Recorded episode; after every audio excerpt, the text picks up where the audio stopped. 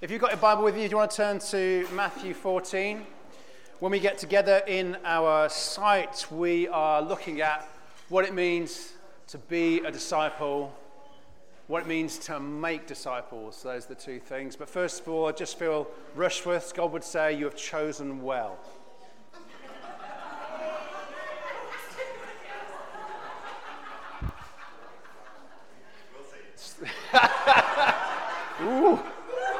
Pressure. So we're, we're going to literally going to have a wander through Matthew 14, the story of Jesus and Peter walking on the water. We'll have a little tiptoe around the rest of the Bible, come back into the passage, we'll pick a few things out, and then we'll wrap it up. The aim is to do that within our, about half an hour just after. So maybe a little longer than we'd normally do here, but you know something? It's the Word of God. We want to be fed by it and stirred by it. So I'm just going to pray and then we're going to kick in. Father, I thank you for an opportunity to get into your word this morning. Thank you, you've been with us and stirring us already, and I pray you do it again through this passage. We want to hear from you. We want to know what you have to say to us today. Give us hearts to hear. Give us hearts that are soft. Give us hearts that will take seeds and see plants produce great fruit from this morning. Lord, help me to bring your word to us. Help me by the power of your Spirit. Amen. So, we're going to look at a famous story here.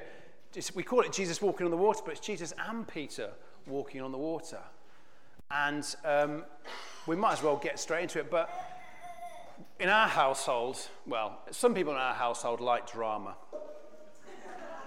reenactments because this is a familiar story, so we're going to make the familiar a little less unfamiliar so we can get into it more. So, in order to do that, I'd like some people to act out the story as I read it. So, I need, and you can be of any age, but if you're young, particularly, this might help you. I need, I need a Jesus.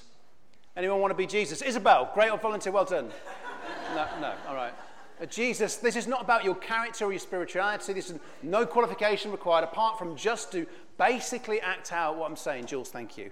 Um, no, no one else is volunteering. Huh?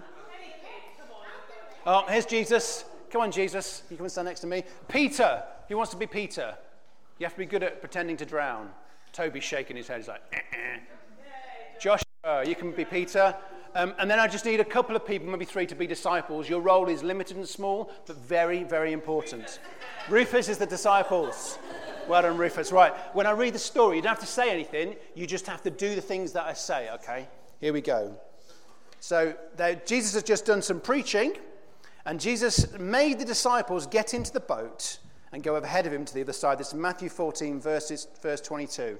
So um, you go and get in the boat if that's all right, Peter and disciples. Thank you. Um, after he dismissed them, he went, Jesus went up onto the mountainside by himself to pray. This is you, Lily. When evening came, he was there alone, but the boat was already a considerable distance from land, buffeted by the waves because the wind was against it. During the fourth watch of the night, Jesus went out to them. So if you walk to the door and back again, he went out to them, walking on the lake at a surprising pace. When the, when the disciples saw him walking on the lake, when the disciples saw him, they were terrified. Rufus, can you be terrified? That is a t- look of terror there. that is proper terror.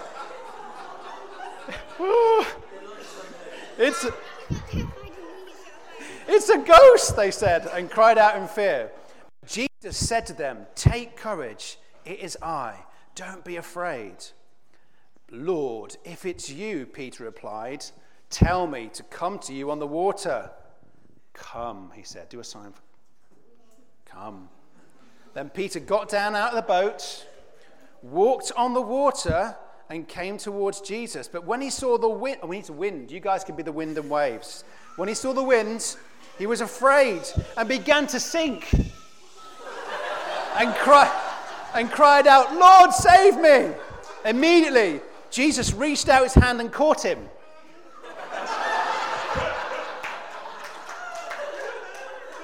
You, bring, him, bring him up a little bit now. You of little faith, he said, why did you doubt? And when they climbed into the boat, go and find a boat to climb into. The wind died down, Oh, you've done that already. The wind died down. Then those in the boat worshipped him, saying, Truly, you are the Son of God. Thank you, guys. I feel like it came to life. An amazing story. What are we going to get out of this story? Well, let's first let's let's get into the physics of this story for a start, okay? What actually happened to enable Peter to walk on the water? Now, I mean, this is irrelevant to any point that we're going to take home. Absolutely irrelevant. But let's just think about it anyway because it's fun. Did the water harden? Is that what happened? Like iced up, but not without ice, like solidified? Or did God somehow suspend the laws of gravity and Peter and Jesus are floating on the water? Or did they change their molecular structure so it was no longer heavy but light? What happened? Who knows? I don't know. But what happened is that Peter's faith seems to be the key in the midst of this. Because Jesus says this to Peter Oh, you of little faith. And it's not plural you, it's singular. He's talking to Peter. You see, Peter walks on the water. And I'd love that to have on my CV. Would you like that on your CV? You know, civil servant, church leader, walker on water. Be a great one to have, wouldn't it? Be amazing. And I'd be going like, Peter, great job, mate. You walked some water. Let's go up top. High 10. Let's go. Well done. Fantastic. But Jesus says this You of little faith. Bit awkward. And what he actually says, or what Matthew captures it as, is this word called oligopistos. One word. It's not a phrase. One word. Oligopistos.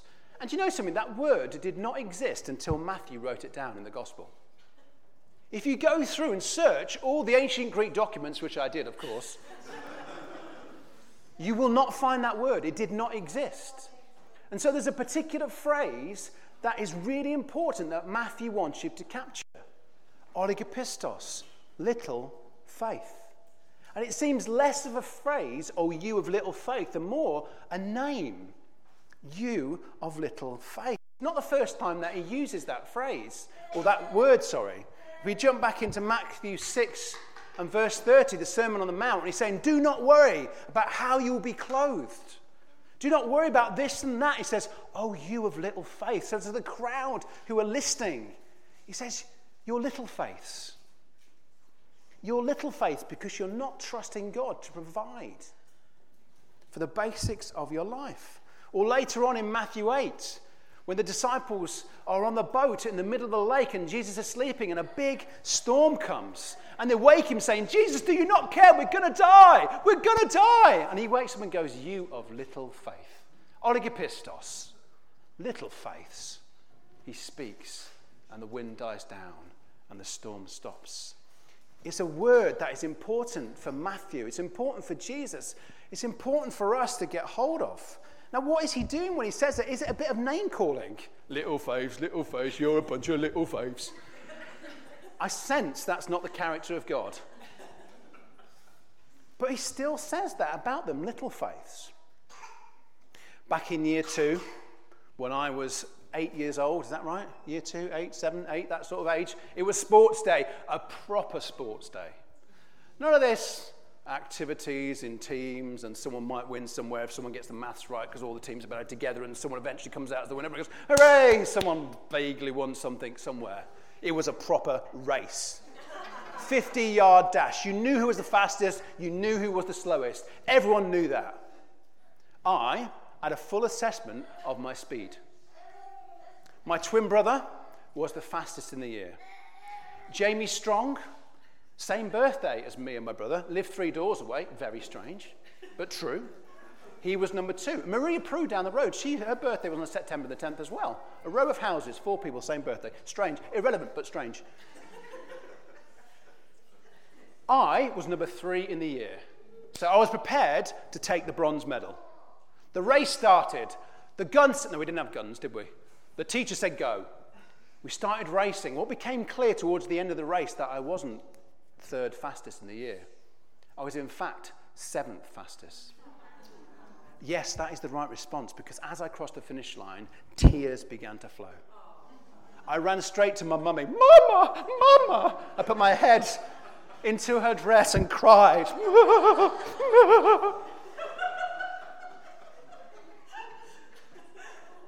I wasn't third fast. I thought I had a, a sober assessment of my speed. I didn't.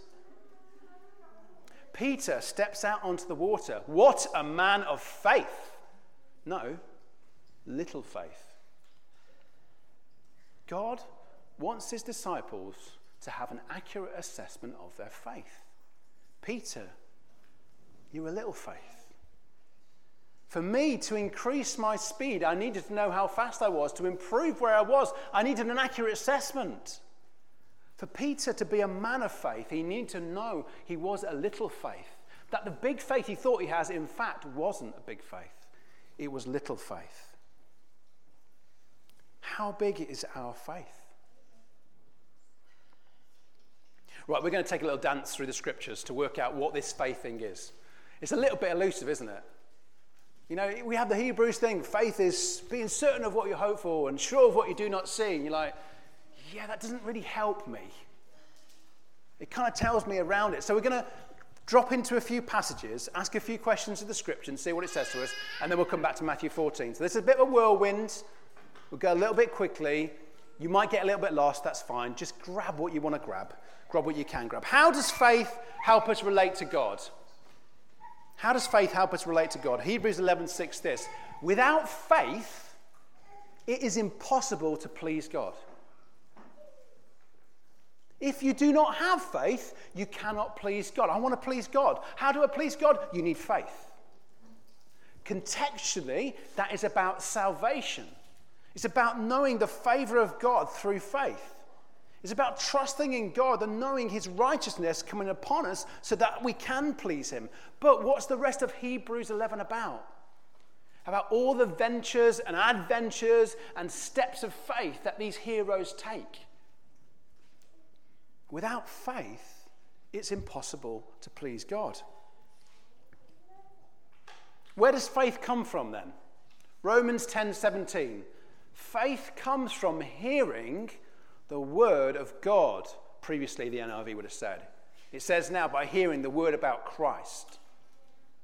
Faith comes from hearing the word of God. It's impossible to have faith without hearing God. It's impossible to please God without faith. So we need to hear God in order to please Him. To have faith, we need to hear God. Now, we have the Bible, the Word of God. And fundamentally, if we want to hear him, we come to the word of God. He speaks in other ways as well. And we haven't got time to go into that today, but if we want to please God, if we want to have this faith, where does it come from? It comes from hearing God. We'll come back to that. How big does our faith have to be? Here it gets a little bit confusing. So I will try and make it less confusing. Let's go to Matthew 17 and verse 20. Now, verse 19. This is when the disciples have tried to heal a boy with a demon and failed. The disciples came to Jesus in private and asked, Why couldn't we drive it out? He replied, Because you have so little faith. Here's the confusing bit. I tell you the truth, if you have faith as small as a mustard seed, you can say to this mountain, Move from here to there, and it will move. Nothing will be impossible for you. You can't cast out this demon because you've got so little faith. All you need is the faith as a, small as a mustard seed to move a mountain. What? Doesn't, so is their faith smaller than a mustard seed? The, the smallest thing they probably know at that time in terms of identifiable seeds. I don't claim to have all the answers on this one. Let's just check it out a little bit though. The word, um, the word Little faith here is not oligopistos, it's apistia. Apistia. It means, it can mean lack of faith, but it can also mean absence of faith.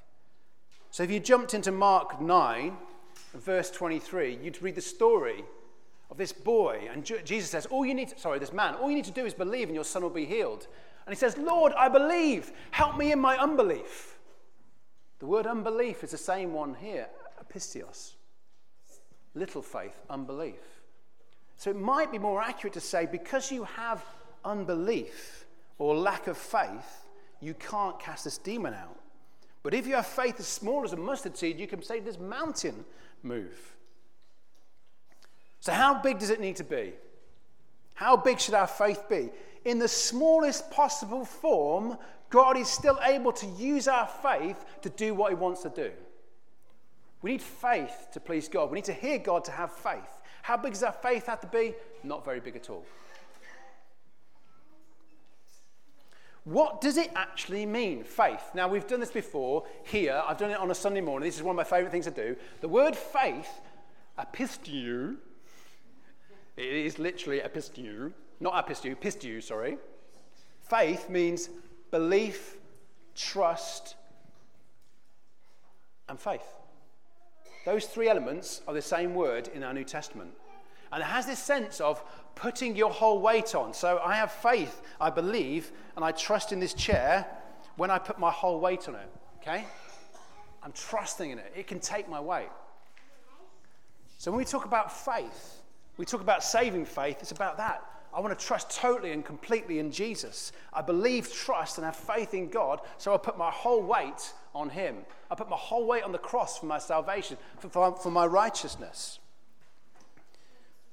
So it's not just an idea or a concept, it leads to an action. We hear, we have faith, it leads to an action. It may not look like staying on a chair. It may be a behavior or a thought or an intention, but something changes, something happens for faith to be realized. One last one before we stop our dance through the, the New Testaments. Romans 4 3. Abraham believed, faith, pisteu, Abraham believed God, and it was credited to him as righteousness.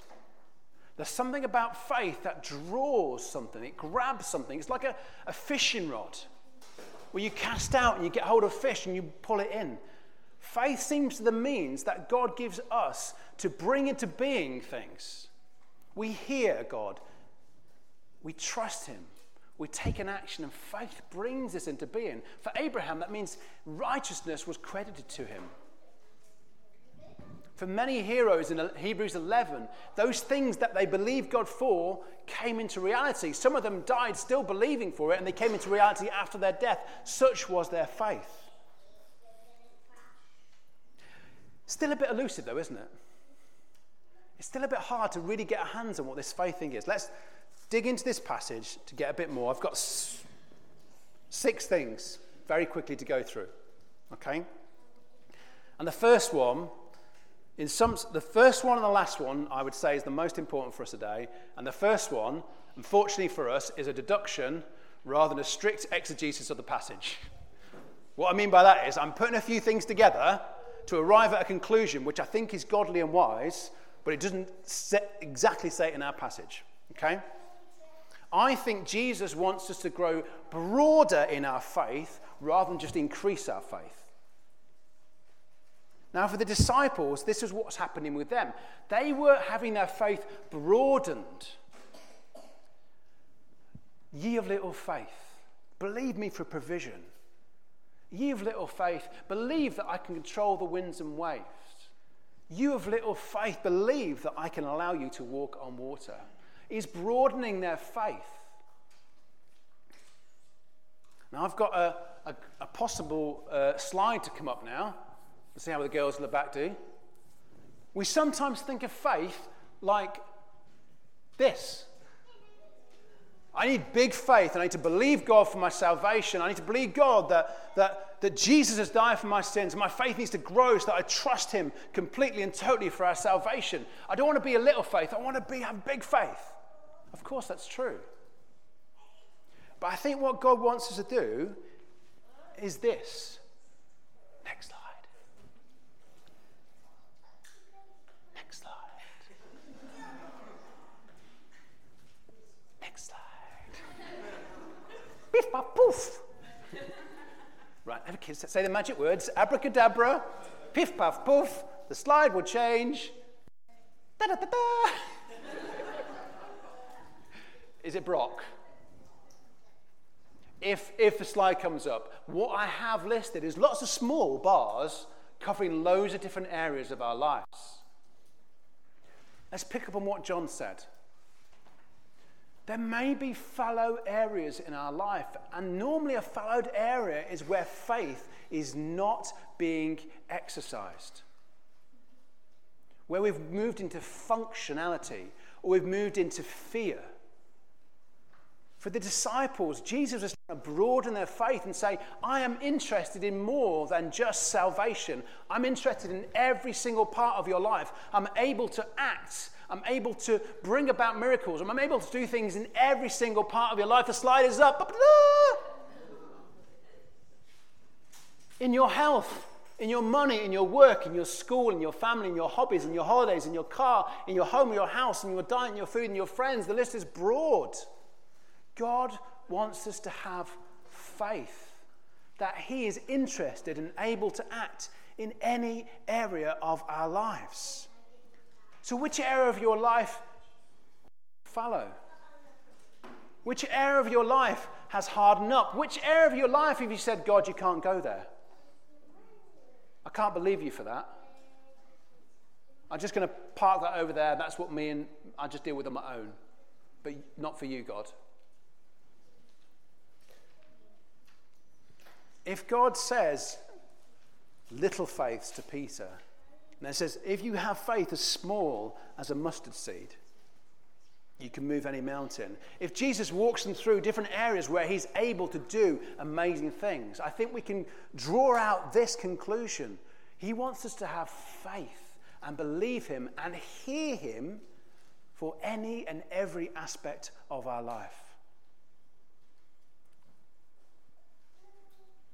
How we spend our free time, whether we're playing or doing sport, how we spend our money or our lack of money or our excess of money, our health, our relationships, how we deal with crises, how we deal with historical trauma. Have we parked those areas off and said, No, not there, God? I can't believe you for that. Has it gone fallow? Has it gone hard? That was number one. The, the next four will be quicker. To grow our faith, to get hold of faith, we need to hang on Jesus' word. We need to hang on Jesus' words. Jesus said, Go across the lake, so they go. That's an easy bit. Go across the lake, go. And then, do you notice what Peter says? He says, If it is you, Jesus, tell me to come. He doesn't just go, Oh, I think it's Jesus. I'll have a pop out and see how we go. Woohoo! No, he's looking for Jesus to speak to him, to give him the faith he needs to step out on the water. He's desperate for Jesus to command him and direct him. He's desperate to get hold of faith to know this is what God's got for him. Tell me to come, Peter says. Come, says Jesus. Peter goes. It's very simplistic, but that's faith in operation. God, speak to me. He speaks. We go. In broad areas of our life. So when it comes to reading the Bible, I don't know how you approach this. Maybe you are uh, fully into the kind of, I have to do this.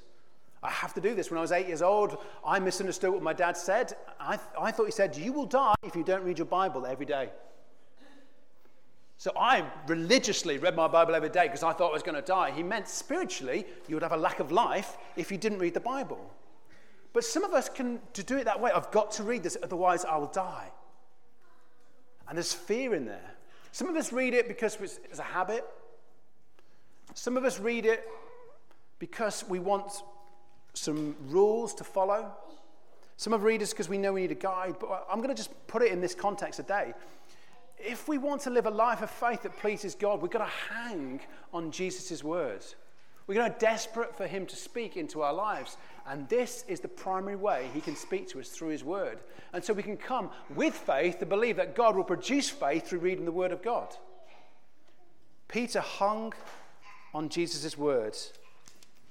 If we want to grow our faith, we need to hang on Jesus' word.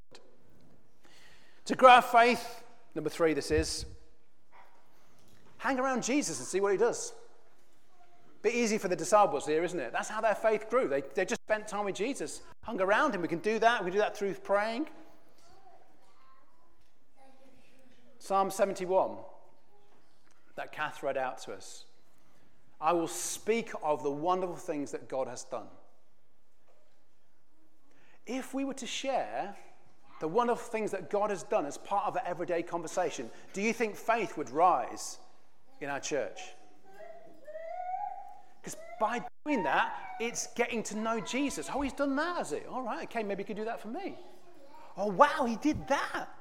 Oh, maybe I can believe God for that. So we come to the Word, but we also hang around Jesus and around his disciples to be encouraged. So we don't just gather on a Sunday morning because it's a thing we do on a Sunday morning. We gather because we want to be encouraged. Do not give up the habit of meeting together, but encourage one another more. Speak of what God's done. Share what He's done in your life, the little things, the big things. When you meet up with someone from church, say, How's your week been? Feel free to detail that, but tell them what God has done. Speak of the good things. Psalm 71, so helpful, Kath, thank you.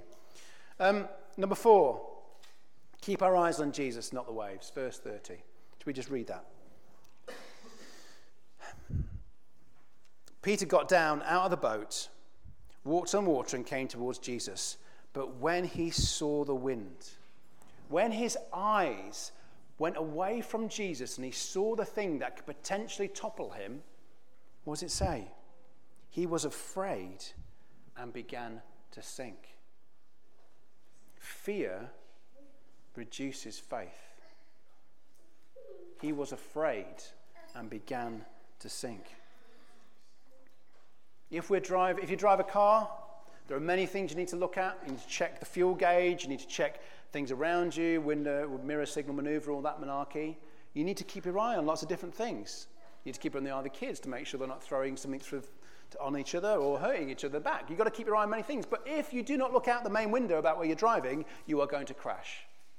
It's a very simple analogy. We've got many things to think about and keep our eyes on in this life, but we're not fundamentally focused and looking at Jesus. Fear will creep in and will begin to sink.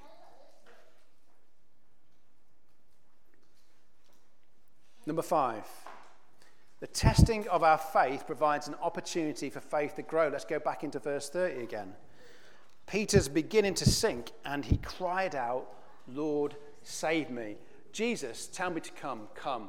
Eyes on Jesus, walks on water, sees the wind, begins, begins to seek, sink. His faith is eluding him. He's beginning to sink. He's in a crisis. What does he do? Does he start to swim? Does he start to run quicker over the water to try and get back to the boat? What does he do? He says, Lord, save me. He knows in the middle of a crisis, when he gets the most difficult, when he's about to fall in the water, he knows the words to say, Lord, save me. A step of faith, a walk on water, fear kicks in, he begins to sink. But it tests his faith, and his faith actually allows him to say, Lord, save me. For some of you here, you might feel like you're literally in that moment beginning to sink. God, I believed you for something, but it's not happening. I was trusting you, but it's not happening. And it's a moment for your faith to be tested, for you to know your true salvation in every situation is Jesus. Lord, save me.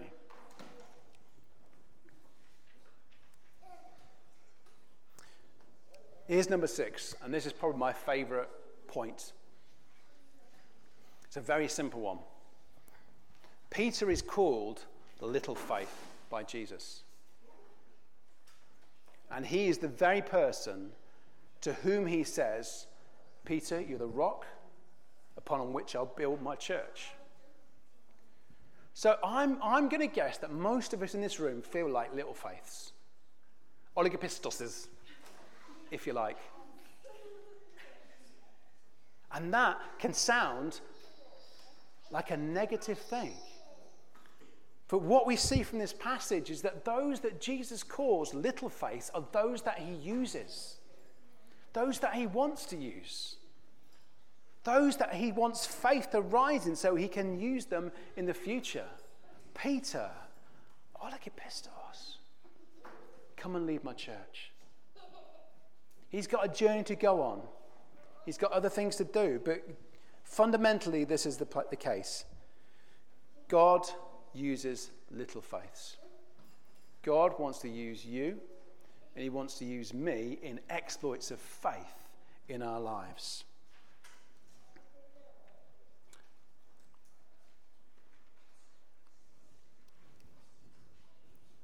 I have a few other things I could say, but I'm not going to say.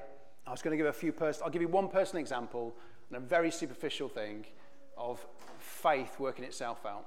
Okay. 2022, the start of the year, I noticed that our TV wasn't great. Had some shading on the side, and when BBC iPlayer came up with a black background, it was particularly annoying. Not a big deal, not a massive deal, but I was like, God, I'd love a new TV. I know it's not a big deal, I could be happy without it. First world problems and all that sort of stuff. And we couldn't, maybe we could have got some cash together to, to buy one, but we wouldn't really justify that because it's not a massive important thing for us. I just in that moment felt, felt in some way God saying, Yeah, that's fine. You can have a new TV. I can sort that out. It wasn't an audible voice, it wasn't really clear, but there was that sense. Scoot forward to December, I'm like, okay, God, I felt like it was this year, but not much is happening. We start having conversations about Christmas presents, and Jules says, well, Do you fancy a sound bar for Christmas? I was like, Well, yeah.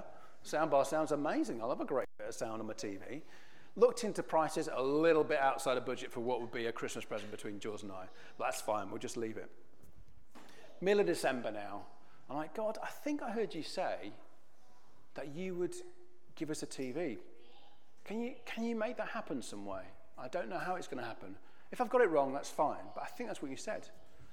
A couple of days later, get a message, um, a WhatsApp from a neighbour going, I've got this TV to give away. Do you know anyone who wants it? I was like, Yes, I do. Yeah, me. And so went round to fetch it, and as I picked it up, he said, By the way, it comes with a soundbar. Are you interested in that? I was like, Yes. Yes, interested in the soundbar too. Very superficial, very basic, but I think is kind of an example of what happens. As we kind of chat to God about various different things in our lives, He begins to speak. We think we heard Him, heard Him, so we step out. God, I think it's this. I'm going to pray. I'm going to ask you for it. And He brings about those things. A reality comes. Right, I could share a few things, but we won't. I could talk about Psalm 127 and building in vain and that being not faith, but we're not going to do that. We're just going to come into land because I want a chance to respond to this. We've danced around the New Testament, we've looked in this passage, but hopefully, in some way, we've got hold of the importance of faith and knowing that even if we are little faith, that God wants to use us. And if we're in the room today, I'm hoping that your faith has been stirred, your desire to hear God has increased in order to have exploits of faith for God. And this whole process relies on Him, not us. He's the one who chooses to speak and raise faith. He's the one who chooses to act on the back of faith. And we get gloriously involved in this cycle. We get gloriously involved in this situation. And I believe God would just want to do that across a broad spectrum of areas in our lives. So if you have said to God, this area is not for you, maybe you've not said it, but you're realizing there's a storm. This is a fallow ground. Nothing's growing there. You've not let God in. Maybe faith needs to rise and faith needs to come into that area today. If you're someone who just freely accepts the title of little faith, but that means you've written yourself off, God wants to increase your faith just enough for you to know that He wants to use you and give you even more faith to do the things that He's called you to do. I think we'll never feel like giants of faith.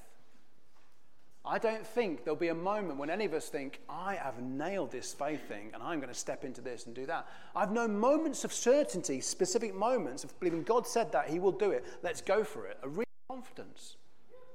But broadly speaking, in our life, there's a humility that comes with faith that says, I think this is right. I'll follow you, God, into this. Action coming on the back of faith. And for some of us, I think it's just time to get out of the boat. You've been in the boat, hiding away in the safe bit. And God says it's time to get out of the boat.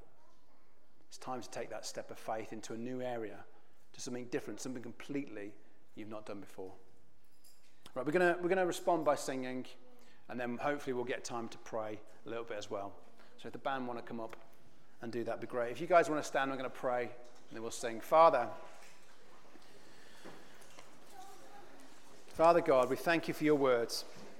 We thank you for the story of little faith Peter that encourages us who feel like we're little faiths to know that you want to use us for great exploits, not because we're amazing, but because you love to use people like us.